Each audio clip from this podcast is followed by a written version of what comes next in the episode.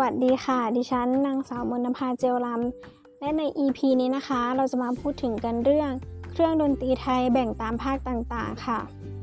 เครื่องดนตรีแต่ละภาคเป็นดนตรีพื้นบ้านที่ถ่ายทอดกันมาด้วยวาจา ซึ่งเรียนรู้ผ่านทางการฟังมากกว่าการอ่าน และเป็นสิ่งที่พูดกันปากต่อปาก โดยไม่มีการจดบันทึกไว้เป็นลายลักษณ์อักษร ซึ่งเป็นลักษณะการสืบทอดทางวัฒนธรรมของชาวบ้านตั้งแต่อดีตเรื่อยมาจนถึงปัจจุบัน ซึ่งเป็นกิจกรรมการดนตรีเพื่อผ่อนคลายความตึงเครียดจากการทำงาน และช่วยสร้างสรรค์ ความรื่นเริงบันเทิงเป็นหมู่คณะ และชาวบ้านในท้องถิ่น ซึ่งจะทำให้เกิดความรักความสามัคคีกันในท้องถิ่น และปฏิบัติสืบทอดต่อมายังรุ่นลูกรุ่นหลาน จนกลายเป็นเอกลักษณ์ทางลักษณะพื้นบ้านของท้องถิ่นนั้นๆ สืบไป เครื่องดนตรีของไทยสามารถแบ่งออกตามภูมิภาคต่างๆ ของไทยได้ดังนี้ เครื่องดนตรีภาคกลาง ลักษณะเด่นของเครื่องดนตรีภาคกลางคือวงปีพาดของภาคกลางจะมีการพัฒนาในลักษณะผสมผสานกับดนตรีหลวง โดยมีการพัฒนาจากดนตรีปี และกองเป็นหลัก มาเป็นระนาดและคล้องวง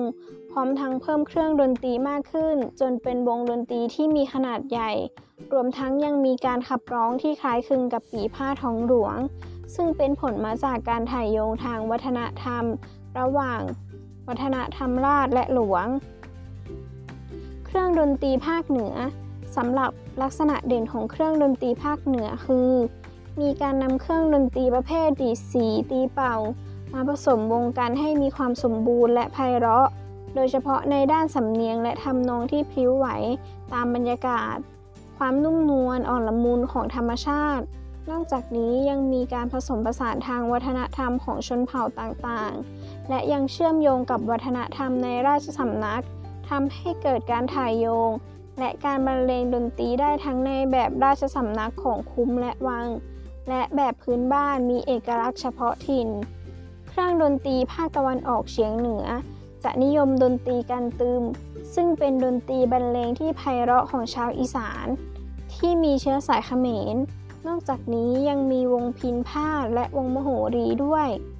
ชาวบ้านแต่ละกลุ่มก็จะบรรเลงดนตรีเหล่านี้กัน เพื่อความสนุกสนานคืนเครง ใช้ในการประกอบการละเล่น การแสดง และพิธีกรรมต่างๆ เช่นลำผีฟ้าที่ใช้แคนเป่าในการรักษาโรค และงานศพแบบอีสานที่ใช้วงตุ้มมงบรรเลง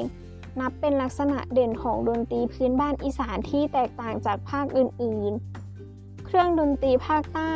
มีลักษณะเรียบง่าย มีการประดิษฐ์เครื่องดนตรีจากวัสดุใกล้ตัว ซึ่งสันนิษฐานว่า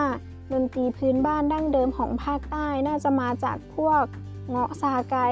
ที่ใช้ไม้ไผ่ลำขนาดต่างๆ ออกมาตัดเป็นท่อนสั้นบ้าง ยาวบ้าง แล้วตัดปากของกระบอกไม้ไผ่ให้ตรงหรือเฉียง พร้อมกับหุ้มด้วยใบไม้หรือกาบของต้นพืช ใช้ตีประกอบการขับร้องและเต้นรำอดิฉันนางสาวมนภาเจลรำขอจบการนำเสนอแต่เพียงเท่านี้ ขอขอบคุณที่รับฟังค่ะ สวัสดีค่ะ